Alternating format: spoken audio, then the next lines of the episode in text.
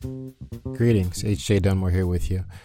Quick conversation that came to mind based upon conversations and having conversations with people about various topics. I've been doing this for a long period of time, but I've never recorded these. And I had a student that said, You know, these answers that you give, somebody should always have a microphone just recording what you say. As I have conversations, basically it, it can kind of go in a direction of beginning to talk about specific topics of philosophy. We talk about religion, we can talk about sports, just having conversations. The conversation that we had was based on future plans, planning for the future, and understanding what they were looking to do as far as navigating their life path. You know, it's really important to understand that our life indeed is a pathway. Whether you look at it if the path was already predetermined or if it's one that begins to form as we take those necessary steps towards what we believe is our destiny. Either way you look at it, it is indeed a pathway that's involved. Now, that pathway that we begin to walk, there are steps that are involved, but there's also a strategy for those steps. The strategy is a combination of a few things. Everybody has a specific talent. They have a specific gift, something that they're very good at doing. And it's important to understand that, but even more so, it's important very much to be able to connect with that. Within those gifts, talents, abilities, it opens up an entirely new world that you can begin to embrace that which is there for you.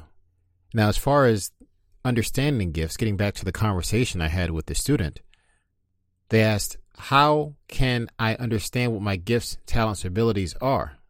How can I choose the career that is connected with me, with who I am? How can I make a decision to move forward in my life if I don't understand that? I'd love to do what it is that I enjoy, but how do I connect with what you call that place of purpose? And I thought about it for a while, and I understand that the place of purpose is something that's easier said than done. The place of purpose is not something that you immediately arrive at, and then from there, after the arrival, you've made it home and you're good to go. Now, that place of purpose, during the times and seasons, they shift. Imagine a place of purpose like a circle, and within that circle, if you're standing within that circle, you're in that place of purpose. But just as the earth revolves and rotates, just as the sun rises and sets, just as the stars in the heavens begin to move at certain periods of time, just the same exists as how we operate in our life.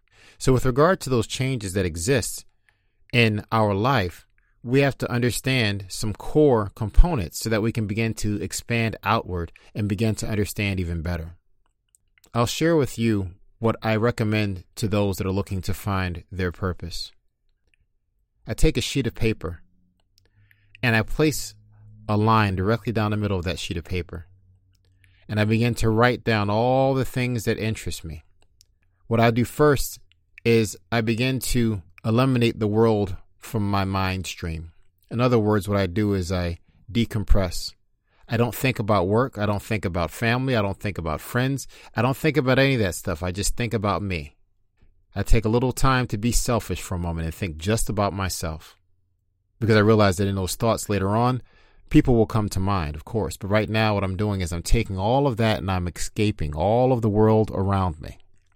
And then after I do that and I escape that world around me, then I begin to explore the world within me. I give thanks Thanks for being alive. Thank you for the opportunity to be able to explore within. Thankful for the things that I've learned over periods of time. Thankful for the things that I am going to learn, that I'm about to learn. And I think in advance. I show appreciation for what it is that I'm about to discover because I come with an expectancy. Many times we don't come with an expectancy. We don't come expecting things. We just come into a situation and we hope for the best, and in the back of our mind lingers potential doubt. That doesn't work for progress and it doesn't work for solution. Then I begin to write down the things that come to mind. What is it that I enjoy? Things such as television may come to mind, things such as video games, going to the gym. These are all good things. Writing these things down.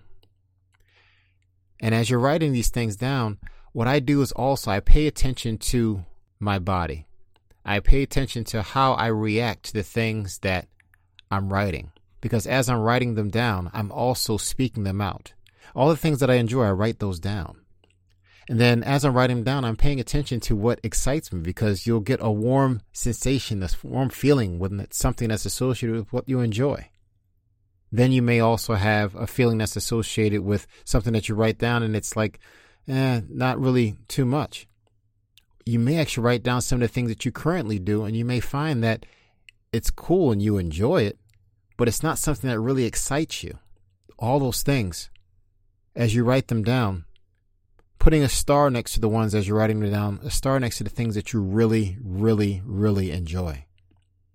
There are some things that you write down that you're interested in, and you may hesitate to even speak it out because you've never done it before.